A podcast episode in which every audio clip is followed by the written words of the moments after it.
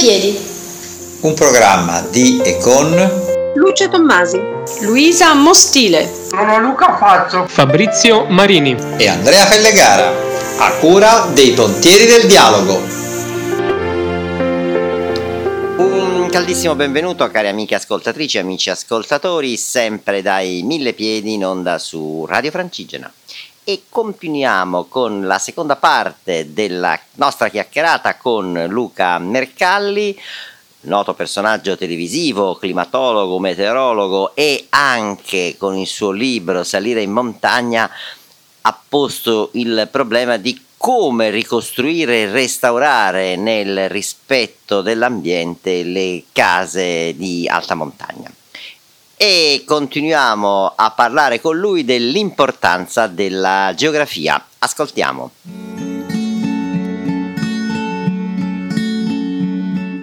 Io devo dire che studiandola poi da grande per pre- preparare un concorso mi è cominciato a venire voglia di viaggiare, quindi per questo so- mi sono innamorato di questa materia.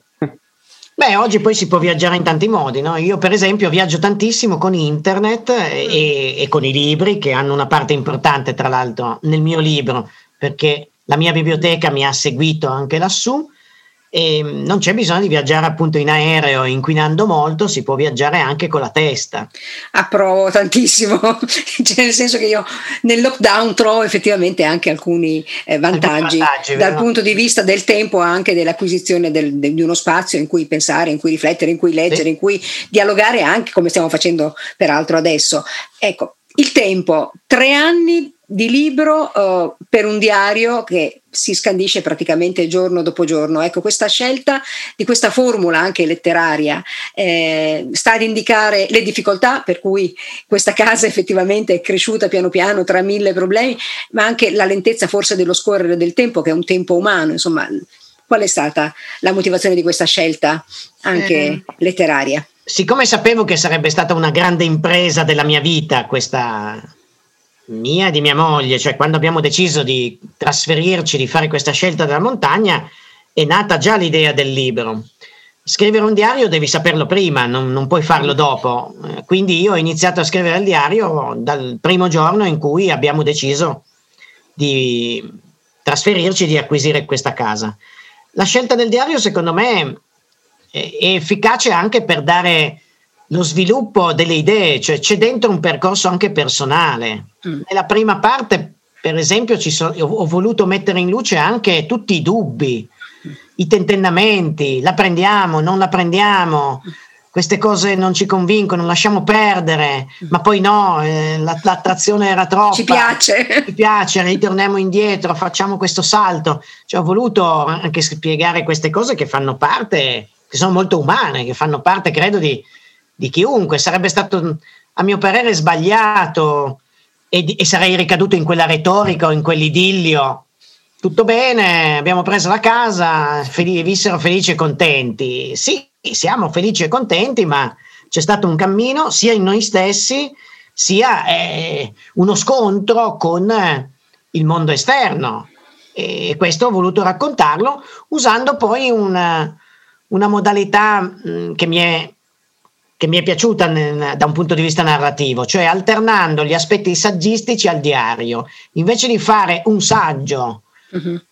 dove, spiega, dove spiegare la natura del territorio, il clima, la geologia, la storia, che sarebbe diventato quasi una delle tante guide turistiche alla fine. Ecco, il diario è fatto a pezzetti. Via via che io incontro nella mia giornata di questi tre anni un appiglio, un aggancio per un ragionamento, ecco che compare l'approfondimento di storia, di geografia, di eh, territorio e lo racconto in questo modo a, a pezzetti, a pillole e questo mi dà un piano narrativo anche più agile. E poi devo dire, mi sono anche in parte ispirato a questo libro di Peter Mile, Un anno in Provenza, un anno perché è un diario di un anno.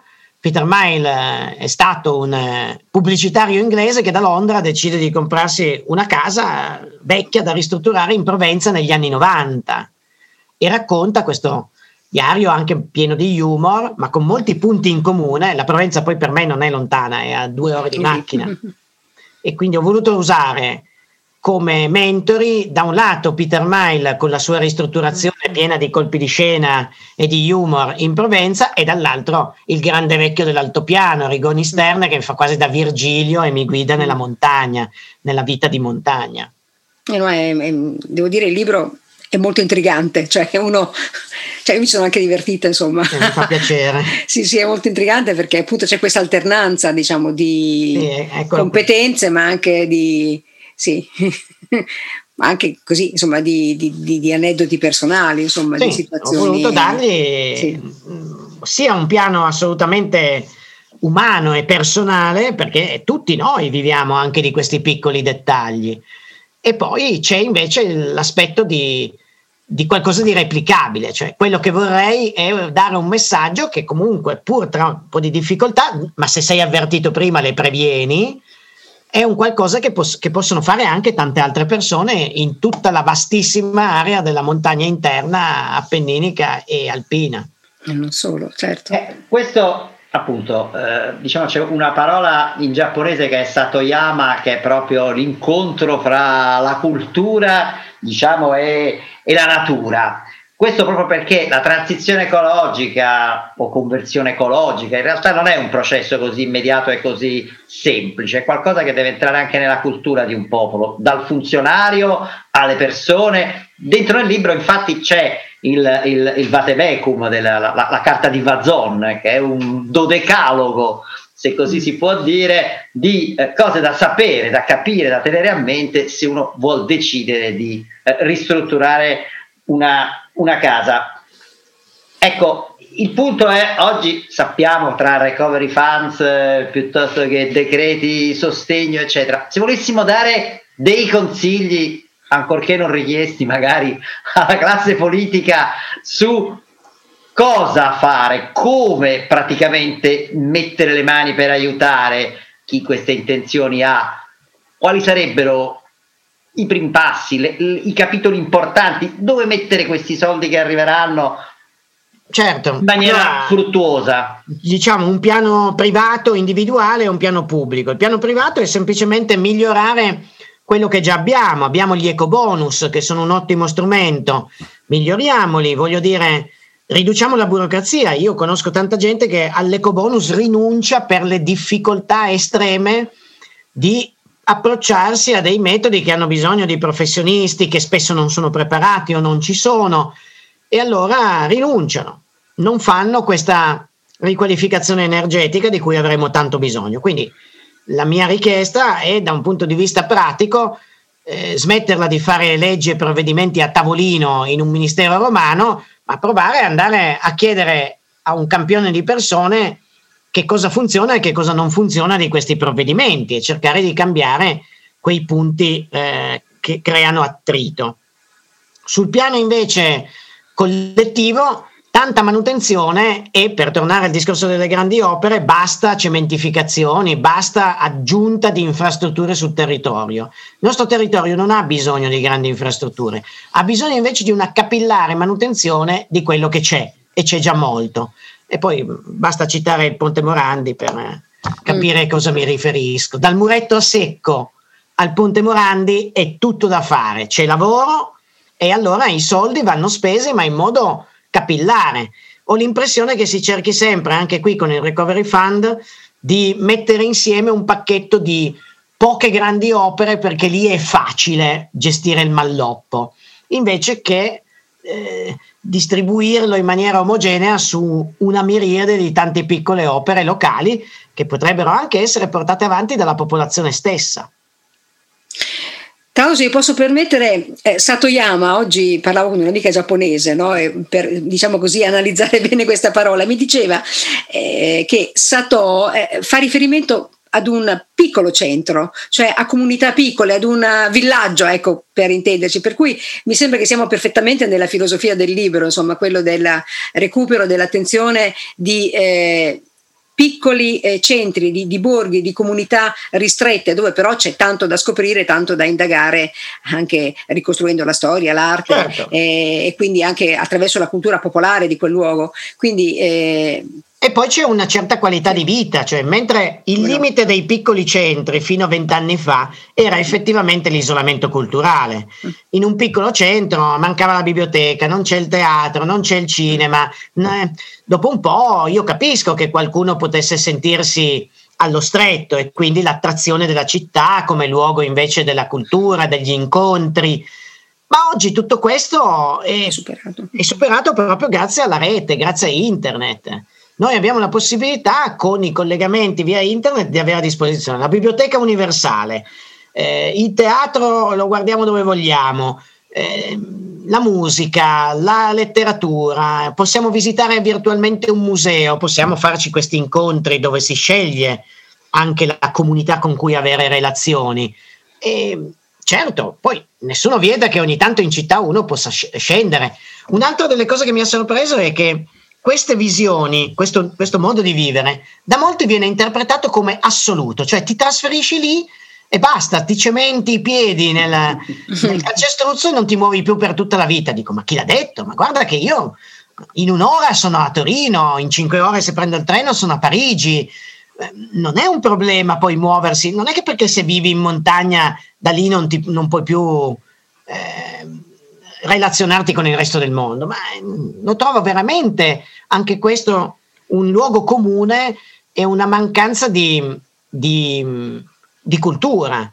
E vivere in territori decentrati oggi permette comunque di fare una vita assolutamente normale e se hai bisogno di andare un giorno in città ci vai, prendi la macchina, prendi il treno, ci vai e poi ritorni. L'unica cosa che vorrei evitare è il pendolarismo. Mm.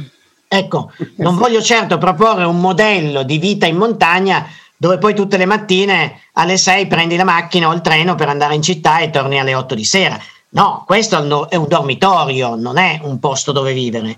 Proprio grazie a internet io propongo di andare a vivere e lavorare là dove ti puoi portare il lavoro dietro. Poi una volta ogni tanto puoi avere esigenza di fare un viaggio, di andare altrove, ma nella media stai in montagna perché da lì puoi lavorare sia con i lavori tradizionali dell'agricoltura, dell'annevamento, della gestione forestale, turistica, ma soprattutto con i nuovi lavori, quei lavori intellettuali che prima erano obbligati in città e che oggi invece possono essere fatti grazie a una connessione di rete anche in luoghi molto diversi. Ho visto anche parchi nazionali che cominciano a proporre sedi per lo smart working, segno che questa esigenza comincia a sentirsi.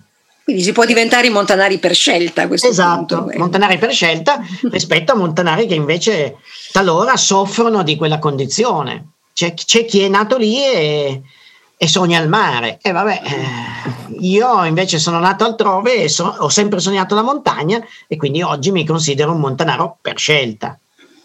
Luca, tu sei eh, membro dell'associazione Aspo Italia, eh, che è un'associazione che si occupa dello studio del piccolo del petrolio, che tra l'altro ha un sito web per chi è appassionato di, di scienza e ambiente, che è veramente una miniera di articoli interessanti. Possiamo spiegare che cos'è eh, il picco del petrolio e perché è importante studiarlo? Allora, in questo momento abbiamo il problema che di petrolio ce n'è perfino tanto e si cerca di ridurne l'uso per evitare il cambiamento climatico, ma questa situazione non durerà a lungo. Il petrolio, come tutte le risorse minerarie, eh, non è infinito e, ed è distribuito secondo una curva, possiamo dire a campana. Eh, prima si inizia a prendere quello più facile, poi migliora la tecnologia e se ne prende sempre di più, cercandolo anche in luoghi più scomodi e aumenta complessivamente la quantità disponibile. Ma poi a un certo punto i giacimenti più facili cominciano a esaurirsi e pensiamo che per il petrolio il, il, il petrolio più facile era quello di un secolo fa, quello dei film americani del Texas, dove piantavi un ombrello per terra e schizzava fuori il pozzo di petrolio da sé. Oggi questo petrolio è praticamente finito. Il petrolio attuale è quello delle grandi piattaforme offshore, quello della piattaforma Deepwater Horizon del Golfo del Messico che poi è esplosa facendo un disastro ambientale, cioè un petrolio dove devi spendere molta più energia e materie prime per conquistartelo quindi c'è un costo energetico oggi nell'estrazione di petrolio che cento anni fa era infinitamente più piccolo. Ecco, questo per dire che c'è petrolio e petrolio, anche se è tanto nei prossimi decenni, riducendosi sempre più la frazione semplice vicino ai luoghi di consumo, nelle zone continentali e dovendo andarselo a cercare sempre più in luoghi remoti, magari in mezzo agli oceani, il costo del petrolio comunque crescerà. Dobbiamo ridurlo volontariamente oggi, ma rischiamo di essere colti di sorpresa fra non molto dal suo aumento per una reale contrazione nella disponibilità. Allora, oggi il suggerimento è prendiamo due piccioni con una fava. Se facciamo la transizione energetica per motivi climatici, lasciamo il petrolio sottoterra, ma automaticamente ci prepariamo già al momento nel quale, se non facessimo nulla, ci ritroveremo poi a corto di riserve.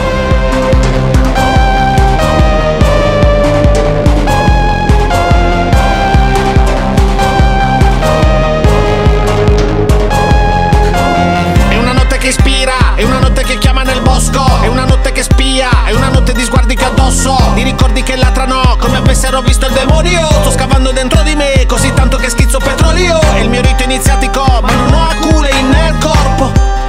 Vado da mia colpa, di come absolvo. Sono una larva sporca del mondo, faccio mano, lo sopra quel tronco, rischio un bel tonfo e sarà tutto nuovo. Come Dagno nato con la pancia all'aria, dopo il mio passaggio dalla pancia all'aria gli occhi fuori dalla faccia alla mia Non sto più nella pelle mamma Fuori di me ex mia Spiego le ali au revoir Un'altra chance esplodi là Gioco alla pari con l'età. Passati appassiti, appassiti come quadranti di da lì Passati parassiti, parassiti, fame di me cannibali. Exumia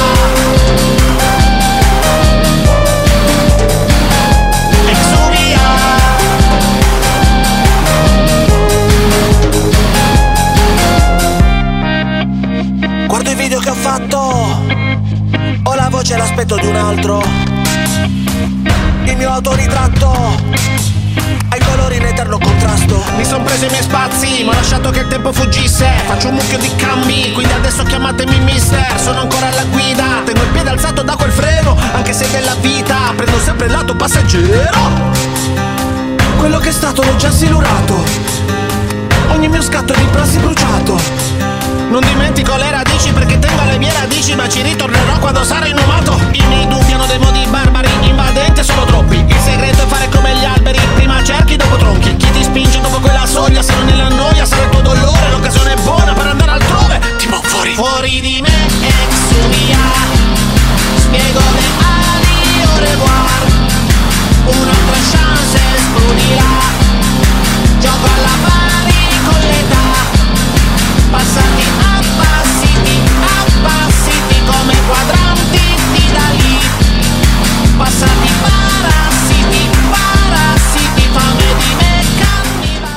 Visto in questo lockdown, eh, perlomeno nella prima fase, quanto le città abbiano noi viviamo a Roma, eh, beneficiato anche del, dello stop momentaneo o della riduzione della, de, delle macchine che percorrevano le città e anche del, degli stili di vita che abbiamo dovuto adottare rimanendo per lo più chiusi in casa. Ecco, quindi qual è l'insegnamento che possiamo trarre da questo momento che è critico per certi aspetti, però forse può anche offrire spunti insomma, per un cambiamento di vita futuro?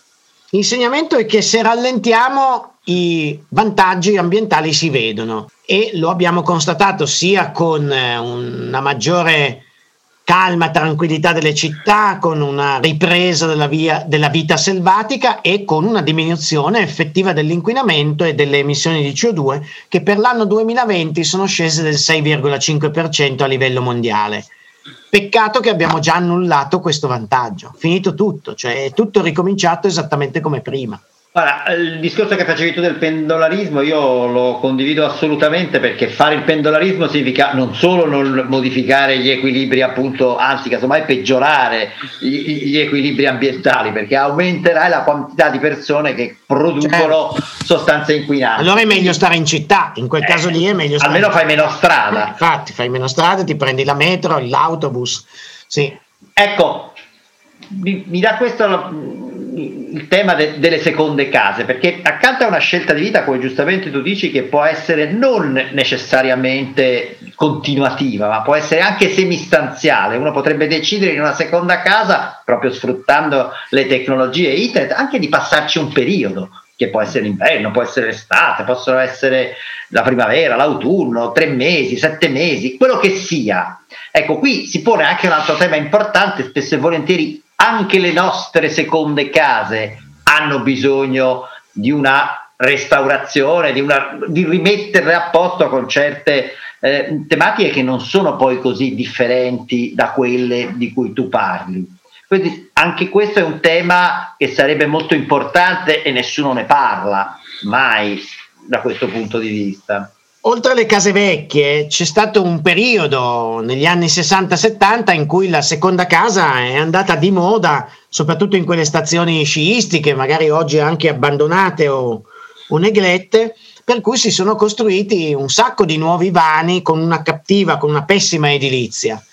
Oggi per molte queste seconde case sono un peso, devi pagarci le spese, non interessano più a nessuno, sono diventati luoghi considerati sfigati mm. e quindi non c'è neanche il mercato immobiliare. Ecco che allora quella seconda casa invece si trasforma in una risorsa.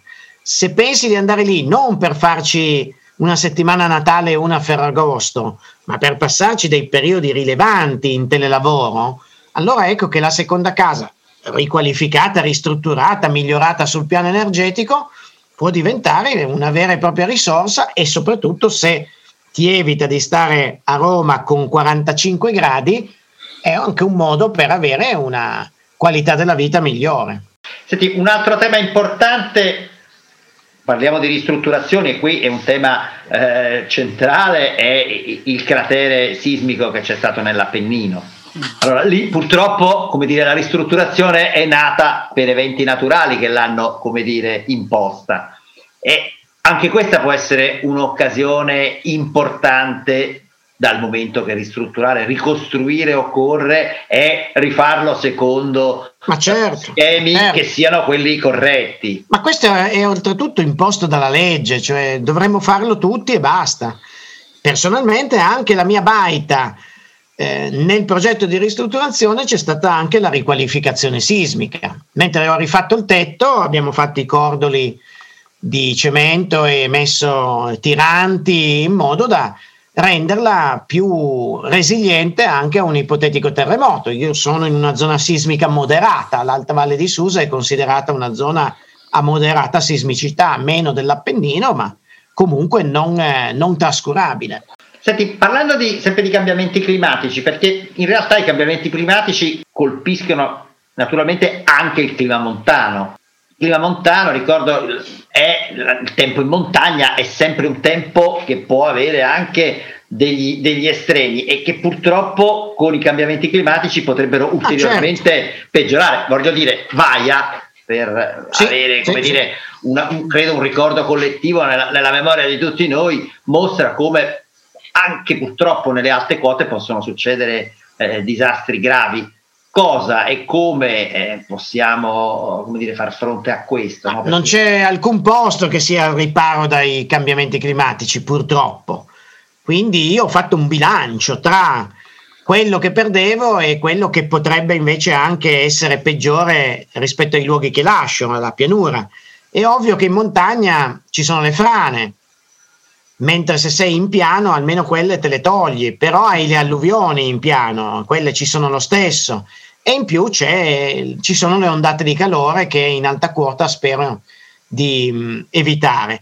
Quindi, poiché comunque c'è alla base di tutto il fatto che ti piace quel territorio, eh, non, non, non discuto, queste sono scelte assolutamente soggettive e personali, ma a chi piace la montagna penso che sia meglio eh, il fresco che hai per i tre mesi estivi continuativamente rispetto al rischio di un'alluvione che può capitare una volta ogni 30 anni. D'altra parte, io prima di sceglierla questa casa ho comunque fatto le mie ricerche sulla cartografia eh, idrogeologica del rischio idrogeologico italiano, per cui ho, ho verificato di non essere in una posizione che fosse particolarmente esposta consiglio a tutti, non compratevi mai una casa sul bordo di un torrente, è chiaro che lì il rischio è maggiore. Ma d'altra parte non bisogna neanche oggi comprarsi una casa al mare, sulla spiaggia, perché l'aumento del livello del mare fra cento anni ti porta l'acqua in salotto. Io vengo da Ferrara, climaticamente ho detto tutto. Senta, ma il mare a lei piace? A Rigonister piaceva? Lei non andrebbe oh, mai a stare al mare? Non mi appassiona.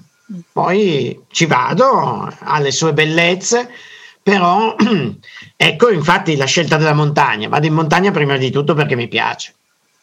Luca, un'ultima curiosità, eh, un'ultima curiosità per quanto mi riguarda, ehm, all'inizio di questa puntata ci hai detto che in inverno devi raggiungere l'abitazione a piedi, la tua abitazione in montagna. Quanta strada devi fare in quel caso?